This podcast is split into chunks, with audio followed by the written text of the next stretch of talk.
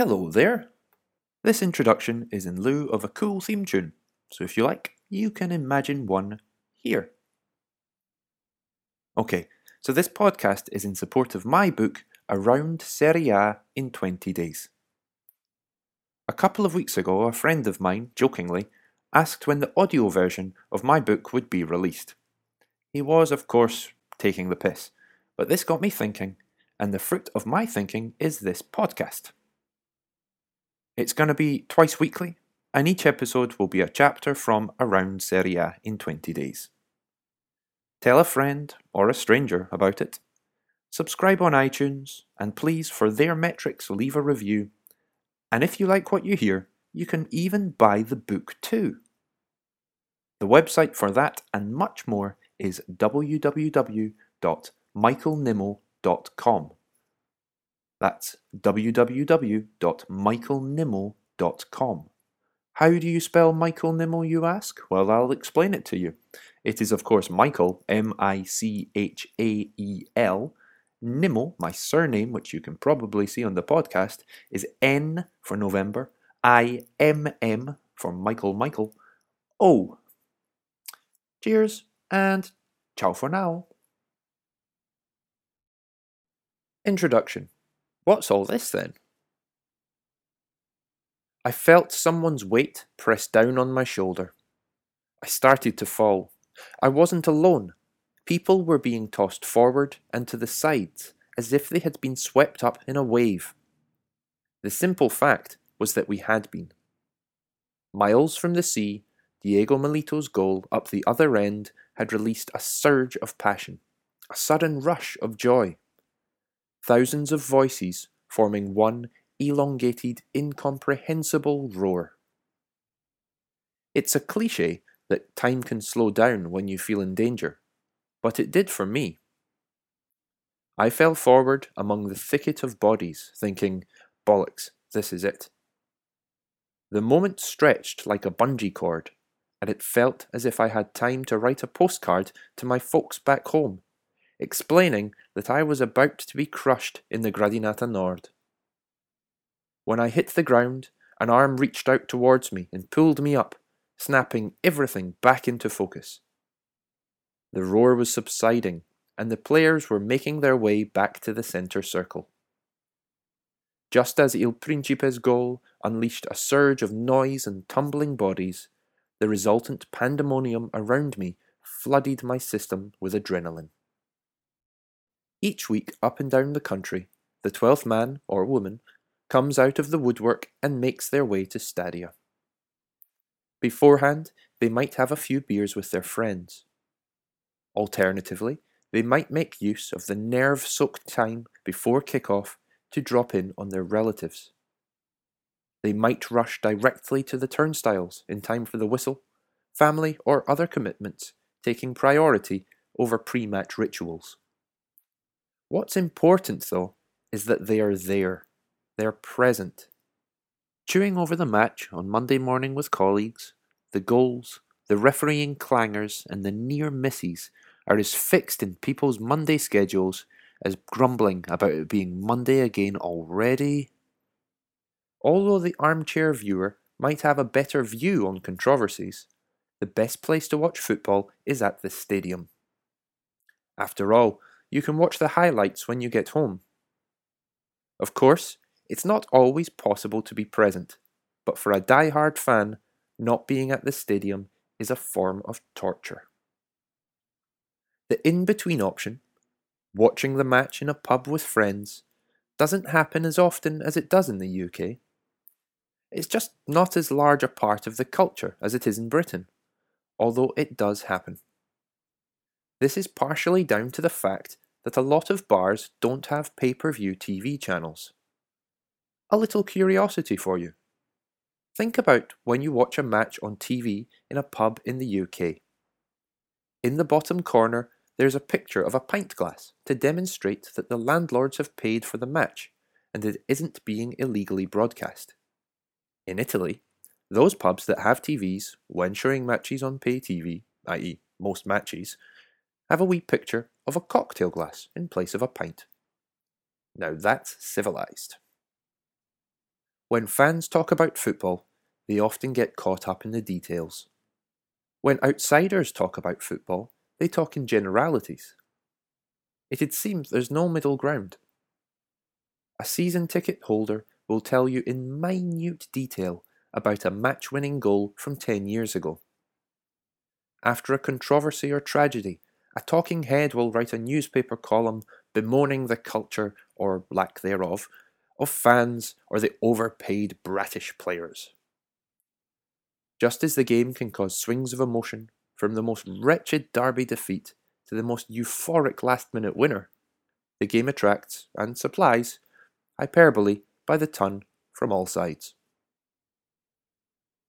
Bill Shankly famously said that some people think football is a matter of life and death. I assure you, it's much more serious than that. This is one thing I want to clear up straight away. Football is not a proxy religion. Yes, thousands of people congregate every Sunday, and in this communion they find a sense of belonging. Fans can evangelize just as the most devout believer. Particularly in the globalized football world of today, fans may worship swarthy chaps with flowing locks and a beard. However, when their contract expires and they do one, fans quickly see the light and realize that said player wasn't the Messiah after all. Religions have core tenets, a code of conduct that people should follow. Football doesn't. The underpinning goal in football is money and accumulating as much of it as possible, whether you're a player, an agent, a coach, or an owner. Plus, if you ever found yourself in a dilemma and asked, what would Mario Balotelli do? you would probably end up in bother and a visit from the police or the fire brigade. Etymologically speaking, football and religion do share something, though. Did you know that the word fan stems from the Latin word fanaticus, meaning insanely but divinely inspired? Or that this was adapted into English as fanatic in the 16th century, being defined as marked by excessive enthusiasm and often intense, uncritical devotion? If yes, well done. If not, now you do. This fanaticism is, as you well know, used in conjunction with religion as well as less spiritually fulfilling pastimes. I wouldn't be the first to argue, however, that a fan's devotion to their team has more in common with illness or addiction. And indeed, the origin of the Italian word for fan, tifo, was used to refer to a kind of illness that was characterized by a high fever, confused state, and a lack of lucidity that would settle on the victim's brain like a blanket. That this word with this meaning would come to be used in relation to those who support a team is telling. Being a supporter is an illness with varying levels of strength. Some people can be a supporter but only occasionally go to the stadium, while others with a higher dose of tifo in their systems, cede control over some of their days to the vagaries of football. As Nick Hornby remarked in Fever Pitch, football is regarded as a given disability that has to be worked around. If I were wheelchair bound, nobody close to me would organise anything in a top floor flat.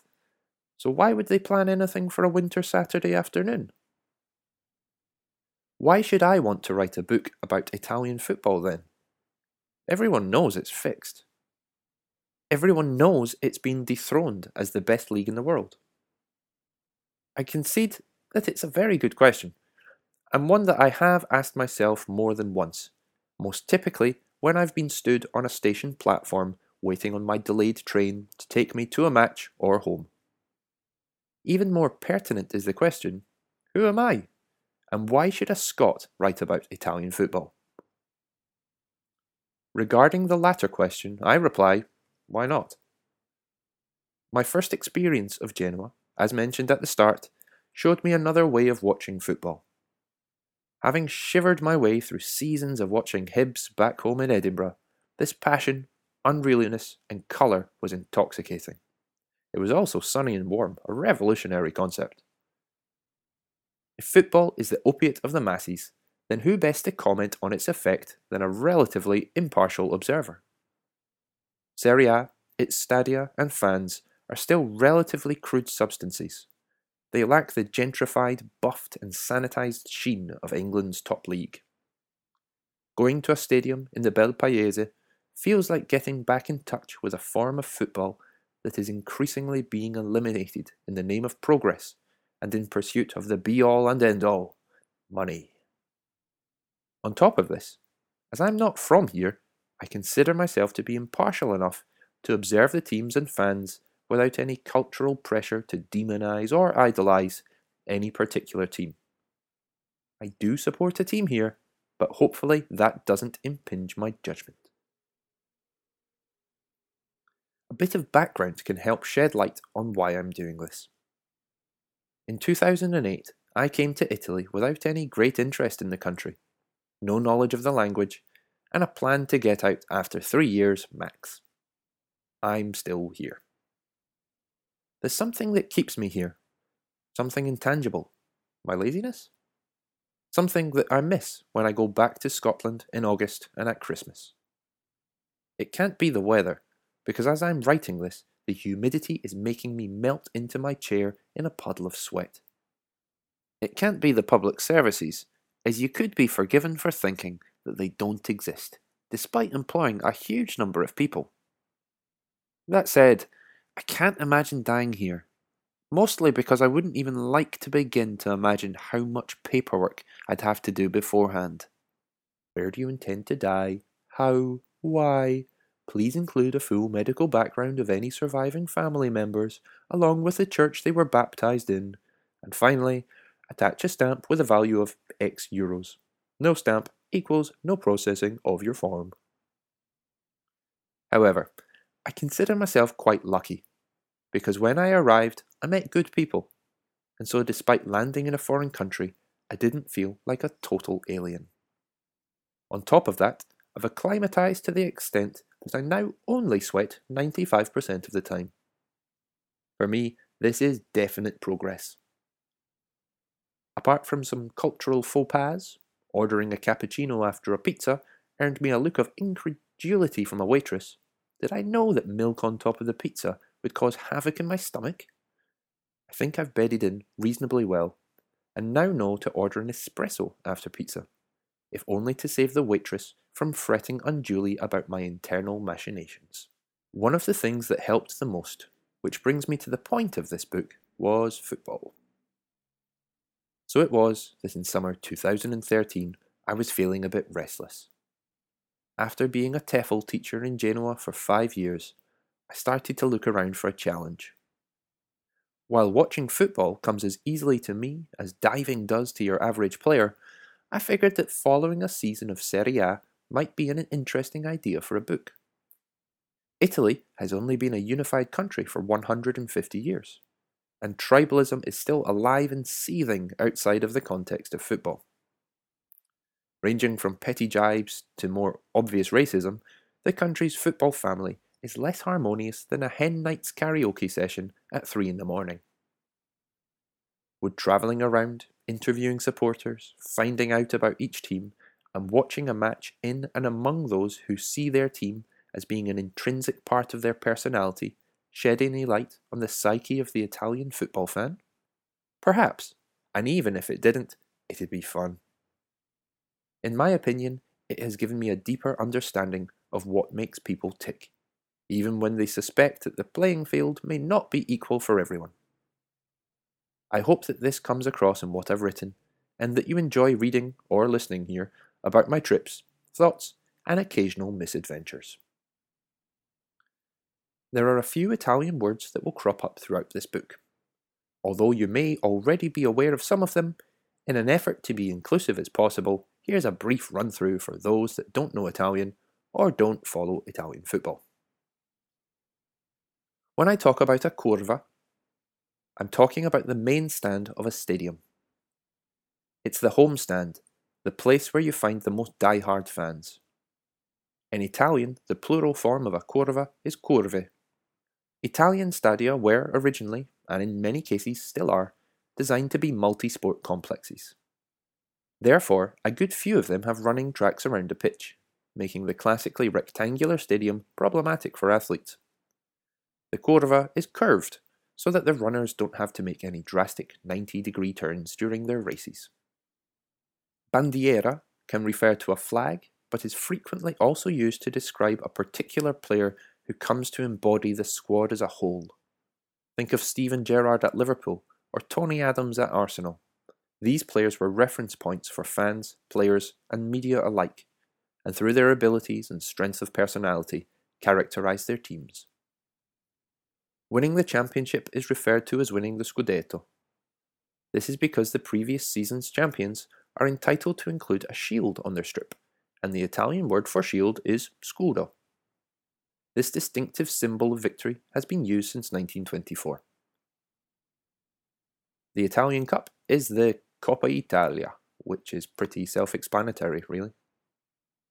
When talking about going to a match, many people use the word assistere, which can mean either attend or help. For an English speaker, it seems a much more active verb to use rather than the more passive watch or attend, and adds the sense that the fans have some significance to the event or some impact on the outcome. This sounds a little self important, but supporters groups and ultras aren't averse to a bit of self aggrandizing. I want to explore what it means to be a supporter in Italy. I originally hoped to speak to as many ultras, the die-hard fans, as possible. This proved to be easier said than done, as a great deal of mistrust and, bluntly, paranoia exists among these groups. I did manage to speak to a few from different teams and a collection of more regular supporters for their views too. These, along with my trips and being in and around the atmospheres of the various stadia, helped me to investigate what I wanted to know. If football fandom is an illness, what are the symptoms and when, where, and how do we become infected? After all, we pay money to watch young millionaires kick a ball about and hope they care about our shirt, our team. But why is it our team? What makes this our team? With the rate that players and coaches swap strips and allegiances like top end cars, why do we support our team? Why do we dream about winning the league, sleep restlessly before a derby, or tattoo our club's badge on our arm? What the fuck is wrong with us? And how do you say the referee's a wanker in Italian? It's actually quite an easy question to answer. L'arbitro è cornuto.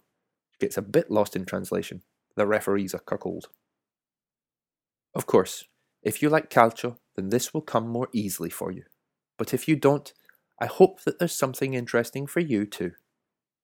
After all, while not writing books that stimulated my pre teenage imagination, Terry Pratchett hit the nail on the head when he said, The thing about football, the important thing about football, is that it's not just about football. Okay, so I hope you enjoyed that. There will be another 20 plus episodes coming up in the following weeks and months. www.michaelnimmo.com is the address to find out more about the book and the blog, and you'll also find the podcast there or, if you prefer, on iTunes. Thank you very much, and ciao!